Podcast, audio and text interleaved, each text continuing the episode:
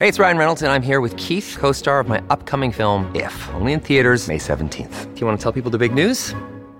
All right, I'll do it. Sign up now and you'll get unlimited for $15 a month and six months of Paramount Plus Essential Plan on us. Mintmobile.com slash switch. Upfront payment of $45 equivalent to $15 per month. Unlimited over 40 gigabytes per month. Face lower speeds. Videos at 480p. Active Mint customers by 531.24 get six months of Paramount Plus Essential Plan. Auto renews after six months. Offer ends May 31st, 2024. Separate Paramount Plus registration required. Terms and conditions apply if rated PG.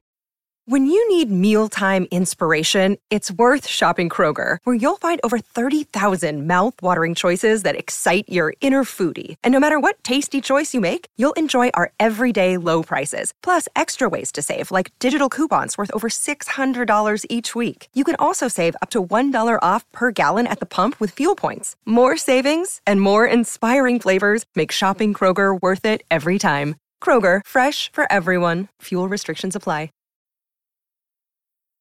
There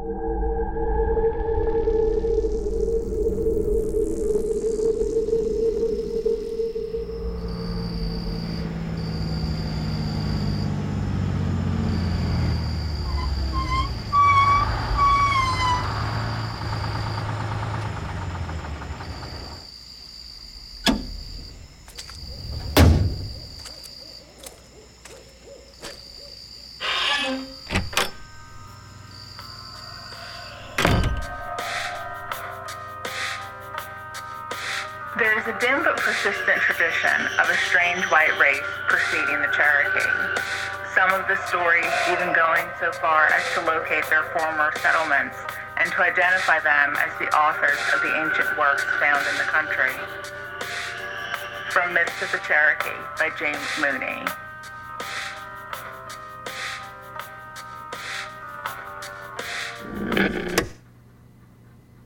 Hey, y'all. So, we are back with an all new full length episode today. But first, I've got a few announcements for you. So, if you haven't had a chance to check out the feed drop that we did the other day, then I have some exciting news. I'm going to be hosting our first ever Southern Gothic live event down in Franklin, Tennessee on Saturday, April 30th. It'll be a little different than most podcasting events, as it's actually going to be a walking tour through the historic downtown area and right on in to a dark cemetery. Of course, I'll be talking a bit about some local legends, dark history, the Civil War, and of course, I'm going to tell some ghost stories. So please come on out and join us. We'll even have a special guest. My friend Eric from the Unseen Paranormal podcast will be coming out. Now, space is limited, and we've already sold a little more than half the tickets, so be sure to book your spot today. Just head over to franklinwalkingtours.com, click on the Grim and Ghostly Tour, and sign up for April 30th. You'll see it on the drop down menu Special Southern Gothic Tour. The event will start at 7 at Landmark Booksellers on Main Street and will end around 9 ish or so, maybe. I mean, I don't know. We'll be in a cemetery, so who knows, right? So come on out, y'all. I'd love to have an opportunity to meet as many of you as possible. Now, if you can't make it up to Middle Tennessee this month, I will be out and about this summer attending several conventions. Brian and I both will be at the Haunted America Conference from June 24th through 25th in Alton, Illinois. And in August, it looks like I'll be headed to both the Dark History and Horror Convention in Urbana, Illinois on August 18th and 20th.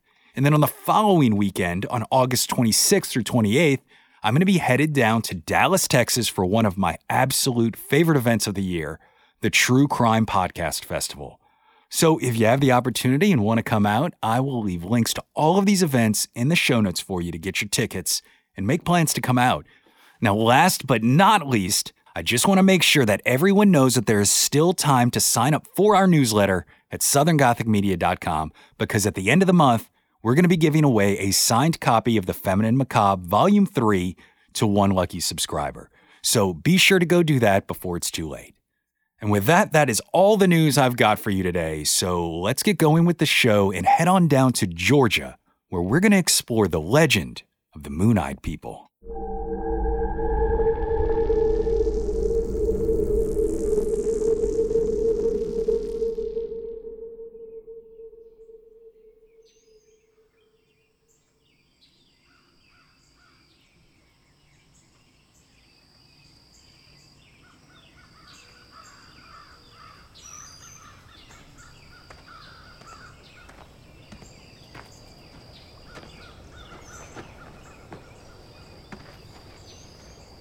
Atop Fort Mountain, in the northwestern corner of Georgia, is an 885 foot long rock wall that zigzags its way through the curves of the mountain. Though the ruins were constructed with stone taken from the surrounding region, the story behind the structure, when it was built, and by whom, has been a mystery for as long as anyone can remember. An archaeological survey done in 1956 concluded only that the structure, which is commonly referred to as Rockfort, quote, represents a prehistoric construction whose precise age and nature cannot yet be safely hazarded. As a result, numerous theories have arisen to explain the origins of this wall.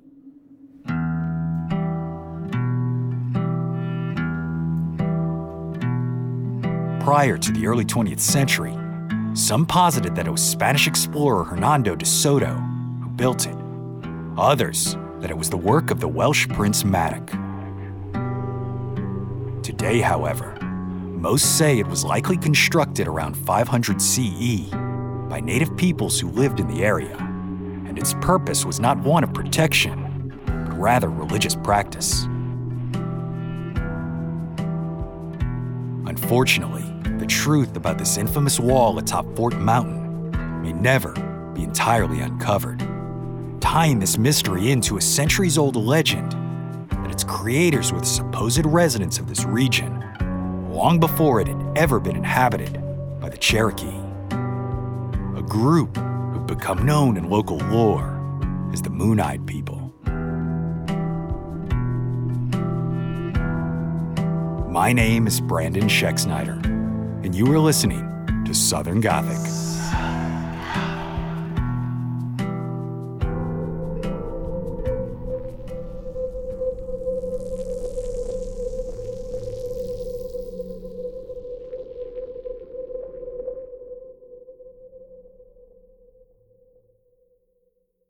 Legend says that a unique, ancient race of people once inhabited the highlands of Lower Appalachia, a group known simply as the Moon Eyed People.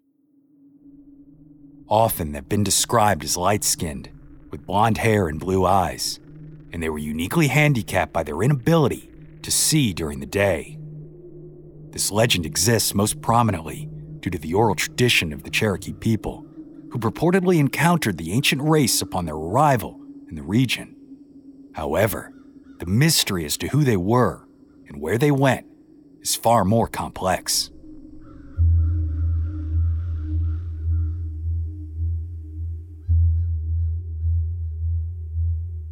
The first written account of the Moon Eyed People appeared in the 1797 publication, New Views of the Origin of the Tribes and Nations of America, published by Benjamin Smith Barton. Barton was an American naturalist, botanist, and physician who had a lifelong interest in Native Americans. And his work is now considered by scholars to be culturally significant for its information on early civilizations in North America. Barton introduces the Moon Eyed People, citing a discussion he had with Colonel Leonard Marbury, a quote, very intelligent gentleman who served as an intermediary between the American government and the Cherokee. He wrote, the Cherokee tells us that when they first arrived in the country which they inhabit, they found it possessed by certain moon eyed people who could not see in the daytime. These wretches they expelled. Barton then goes on to claim that this group Marbury described may have been related to or ancestors of the Guna, a group of indigenous people from Panama whom the Welsh privateer and explorer Lionel Wafer encountered in the 1680s. Wafer lived with them for a time, and while among them, he documented the lives and customs of his hosts, as well as the environment in which they lived. Notably, among his descriptions are several pages devoted to so called, quote, white Indians, whose complexion he claims to be, quote, milk white, lighter than any European. Today, it is known that the Guna people of Panama have one of the highest rates of albinism in the world, as approximately 1 in 150 Guna inherits the condition that results in exceedingly light skin, hair, and eyes. And of course, these light eyes are often incredibly sensitive to the sun. Wafer wrote specifically of this in A New Voyage and Description of the Isthmus of America, published in 1699. He described those individuals with albinism as having a different shape to their eyes than the rest of the Guna, claiming that they came to a point in a shape like a crescent, and quote, From hence, and from their seen so clear as they do in a moonshiny night, we used to call them moon-eyed, for they see not very well in the sun, so that in the daytime they care not to go abroad, unless it be a cloudy, dark day.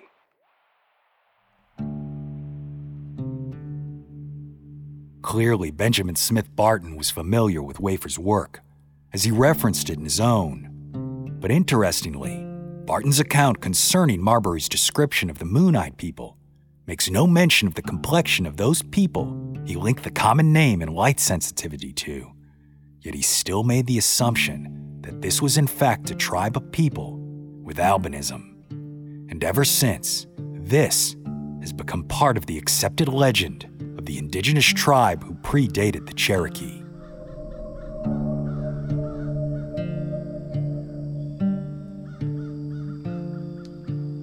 The next reference to the Moon Eyed people came 26 years later, in 1823. In his book, The Natural and Aboriginal History of Tennessee, historian John Haywood wrote that when the Cherokee originally came to the territory, they found, quote, white people living near the mouth of the Little Tennessee River. The groups then warred over the region for quite some time, and eventually, a treaty was made in which these people permanently left, never to be seen again. But in contrast to Barton's work, Haywood claimed that his source of information regarding the Cherokee came from leaders of the tribe themselves, as opposed to an intermediary of European ancestry.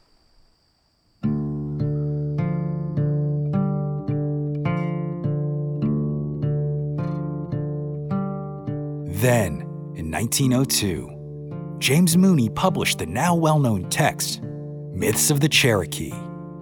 Mooney states very clearly and early on in the book that, quote, there's a dim and persistent tradition of a strange white race preceding the Cherokee.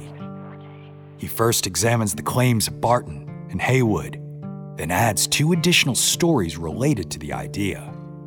First is that of Harry Smith, a mixed raced man born in about 1815 who was related to a chief of the East Cherokee. Smith told Mooney that when he was a boy, an elderly woman passed down to him the old oral tradition that claimed a race of, quote, very small people, perfectly white, once lived for a time north of the Hiwassee River, near what is present day Murphy, North Carolina.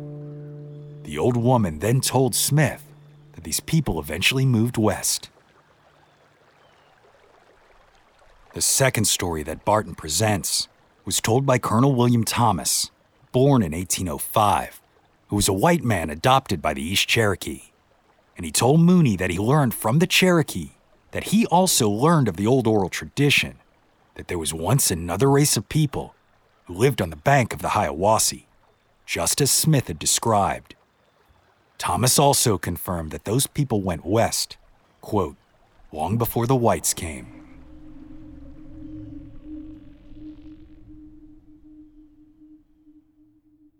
Now, early on in our research, we assumed that the legend of the Moon Eyed people was likely nothing more than an embellished, hyperbolized, or even misunderstood version of an old native legend.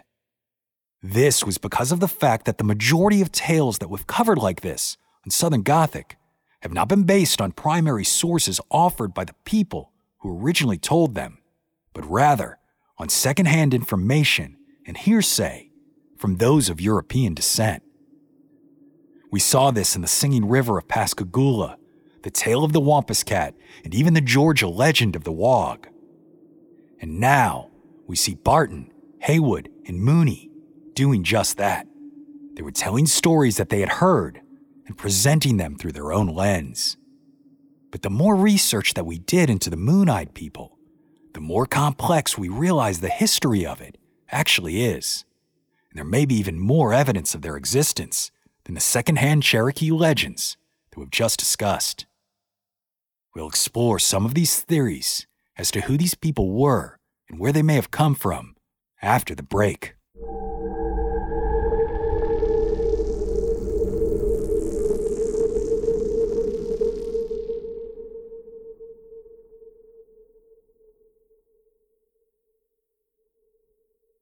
Another day is here, and you're ready for it. What to wear? Check. Breakfast, lunch, and dinner? Check. Planning for what's next and how to save for it? That's where Bank of America can help. For your financial to-dos, Bank of America has experts ready to help get you closer to your goals. Get started at one of our local financial centers or 24-7 in our mobile banking app. Find a location near you at bankofamerica.com slash talk to us. What would you like the power to do?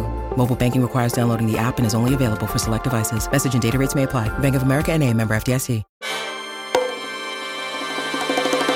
Welcome to From Beneath the Hollywood Sign. If you love old movies, Hollywood history, or the golden age of filmmaking, you've come to the right place. This is the podcast that talks about amazing stories of Tinseltown from another era and fascinating conversations with writer producer Steve Cubine and actress writer Nan McNamara. One particular argument, he ended up dislocating Ava's jaw. Ava, she was such a tough cookie. Rather than cry or scream or anything like that, she or call the police. Or call the police like she should have, exactly. What does she do? She takes an ashtray and she knocks him over the head and knocks him unconscious. That's how she fought back. She didn't know what to do, so she called Louis B. Mayer. I think I've killed Howard Hughes. What do I do? Revisit a time when the pictures were still big and everyone was ready for their close up. When you want Tyrone Power instead of Tom Hardy, Jennifer Jones instead of Jennifer Lawrence, or Robert Mitchum rather than Robert Pattinson, then From Beneath the Hollywood Sign is the gin joint for you.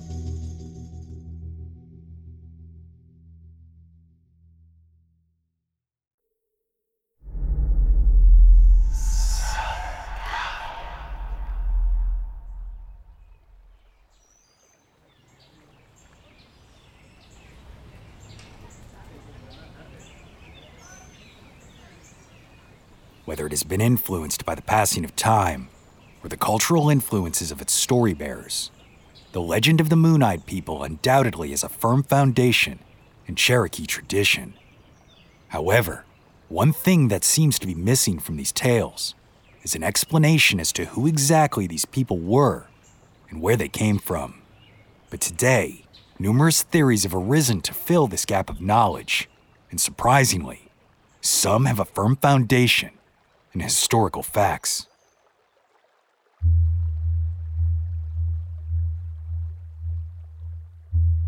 The most prominent theory involving the origins of the Moon Eyed people is that they were a tribe of the infamous Welsh Indians. This group was first written about in 1898 in the book The Reverend Morgan Jones and the Welsh Indians of Virginia. As the title suggests, the publication tells the story of Reverend Morgan Jones, who in 1669 was living in the colony of Virginia. One day, while traveling through the wilderness, he and his companions, quote, fell into the hands of hostile natives.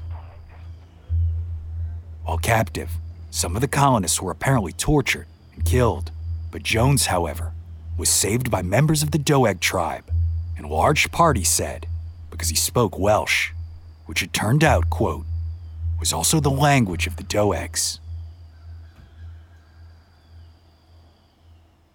While this publication was the first time the term Welsh Indians was used, the events of 1669 were far from the first time that an individual of European descent encountered an indigenous tribe that they believe spoke something similar to Welsh. In 1608, Welshman Captain Peter Wynne arrived in Jamestown, Virginia, and in November, he accompanied Captain Christopher Newport on an exploratory expedition in the surrounding wilderness. During this trip, the group encountered an indigenous tribe, and while they did not speak the same language as the Europeans, it was noted that the sound of the natives' tongue was similar to Wynne's native Welsh. The captain was therefore assigned the task of translating for the colonial explorers, and as a result, Wynne found, quote, they speak a far differing language from the subjects of the Powhatan, the pronunciation being very like Welsh. It has since been confirmed that the indigenous people the Europeans encountered were the Monacan tribe, who spoke a Siouan language that is now extinct. But the reference to the contrast between the Monacan and Powhatan dialects are noteworthy because the Powhatans spoke an Algonquin language, and at the time, Virginia colonists were already interacting with the Powhatan people, so some would have at least become familiar with it. So the question then is how are some tribes of indigenous people in North America speaking a European born language, or at least a version of it, when no known Englishman had stepped foot on the continent until the late 1400s or early 1500s? The answer is a man named Madoc, a Welsh prince and explorer who, according to folklore, sailed to North America in 1170, three centuries prior to the arrival of Christopher Columbus in 1492.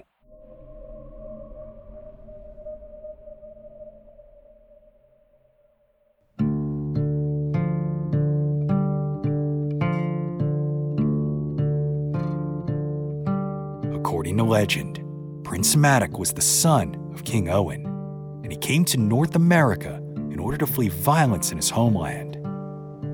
Madoc and his men sailed across the ocean in three boats, stayed for 10 years, and then returned to his native country to convince even more men to join him. So they set sail once again, this time with a total of 10 boats. But after arriving in North America, Madoc and his men were never heard from again.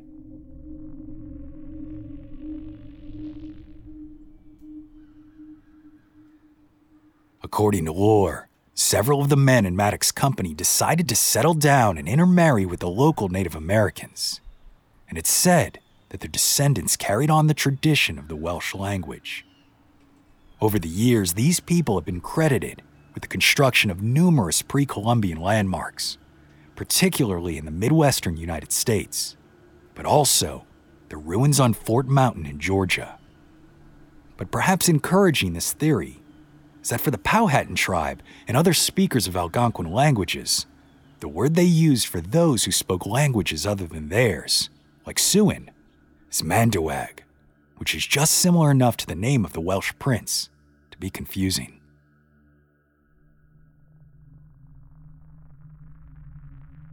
Yet the story of Madoc didn't always involve North America or its indigenous people. Scholars today believe it has actually evolved out of a medieval story or poem about a grand sea voyage, although no original version of that story survives today. But the tale became most well known during the reign of Elizabeth I, when English and Welsh writers began adapting it with the assertion that Madoc was its protagonist. And why was this assertion necessary? Because if Madoc arrived in North America in the 1100s, then that grants the right of discovery and therefore legal possession of North America to England. As for those versions that make claims of intermarriage or the existence of native peoples of English ancestry, these additions were likely included after accounts of languages with supposed similarities to Welsh were reported. While this early desperation with the Welsh connection stemmed largely from the claim that it granted England the right to settle, its persistence is somewhat more sinister, as there are some who want to claim that white people of European descent have been inhabitants of North America for at least as long as non white indigenous people have, whether that is factual or not. In fact, when the historic marker for the mysterious ruins at Fort Mountain was unveiled in 1968, it actually even included as possible builders, quote, prehistoric white people. But it's important to note here that in the earliest documentation of the North American Moon Eyed people, there's in fact no reference to the way they look. An assumption, yes, but an outright description, no. It was with each retelling of the tradition that the Moon Eyed people gained white skin and more European esque features. Over the centuries, no less than 13 Native American tribes have had claims thrust upon them that they are descended from the Welsh. But as of this episode's release, there's been no genetic or archaeological evidence gathered or discovered to support any such claim. Yet the repeated attempts to link the Moon Eyed people with the Welsh and Europeans persist, detracting from the fact that they are part of Cherokee legend and that whoever those people were they lived in an area that was desired by the Cherokee enough to fight for it.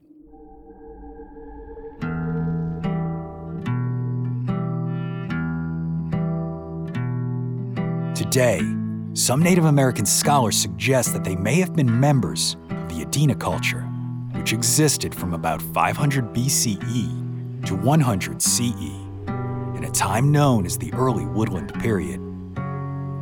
They say that they were likely called the Moon Eyed people merely because they told time by watching the night sky. But as for where they went, you may never know. The Cherokee County Historical Museum in Murphy, North Carolina, has a unique effigy on display that they believe to be a representation of the Moon Eyed people of Cherokee legend. The three foot tall object depicts two conjoined figures who have round heads with disproportionately large eyes.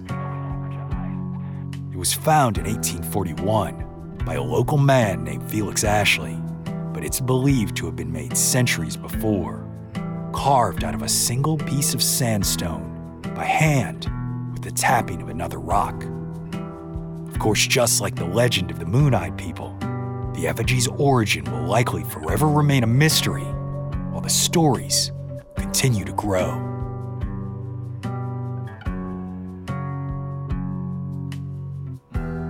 My name is Brandon Schexnayder, and you've been listening to Southern Gothic.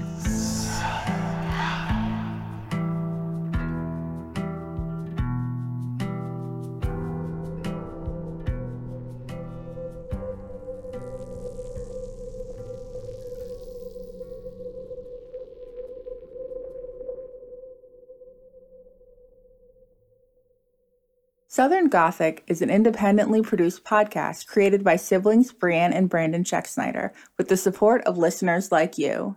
This month, we'd like to thank our most recent Patreon supporters, Cecil Reich and Tasha L. Harrison. If you're interested in joining us and receiving additional content, including ad free episodes, head over to our Patreon page today. The link is in the show notes. Lucky Little Shacks. What's something you learned in history class that you feel like wasn't the whole truth? Better yet, what's something you didn't learn at all that was omitted completely? That's what I like to call redacted history. My name is Andre White, the host of the Redacted History Podcast, the place where history's forgotten events, heroes, and villains get their story told, one episode at a time. The Redacted History Podcast. Real history never dies. Stream the Redacted History Podcast on Apple Podcasts, Spotify, or wherever else you get your podcasts. Have you ever wondered who the Mary was from Bloody Mary? If the Loch Ness Monster was real, or if Ouija boards actually worked? On each episode of the family friendly Unspookable, we look at the histories and mysteries behind your favorite scary stories, myths, and urban legends to get the real stories behind the scares. Want to solve your next mystery? Find and follow Unspookable now wherever you get your podcasts.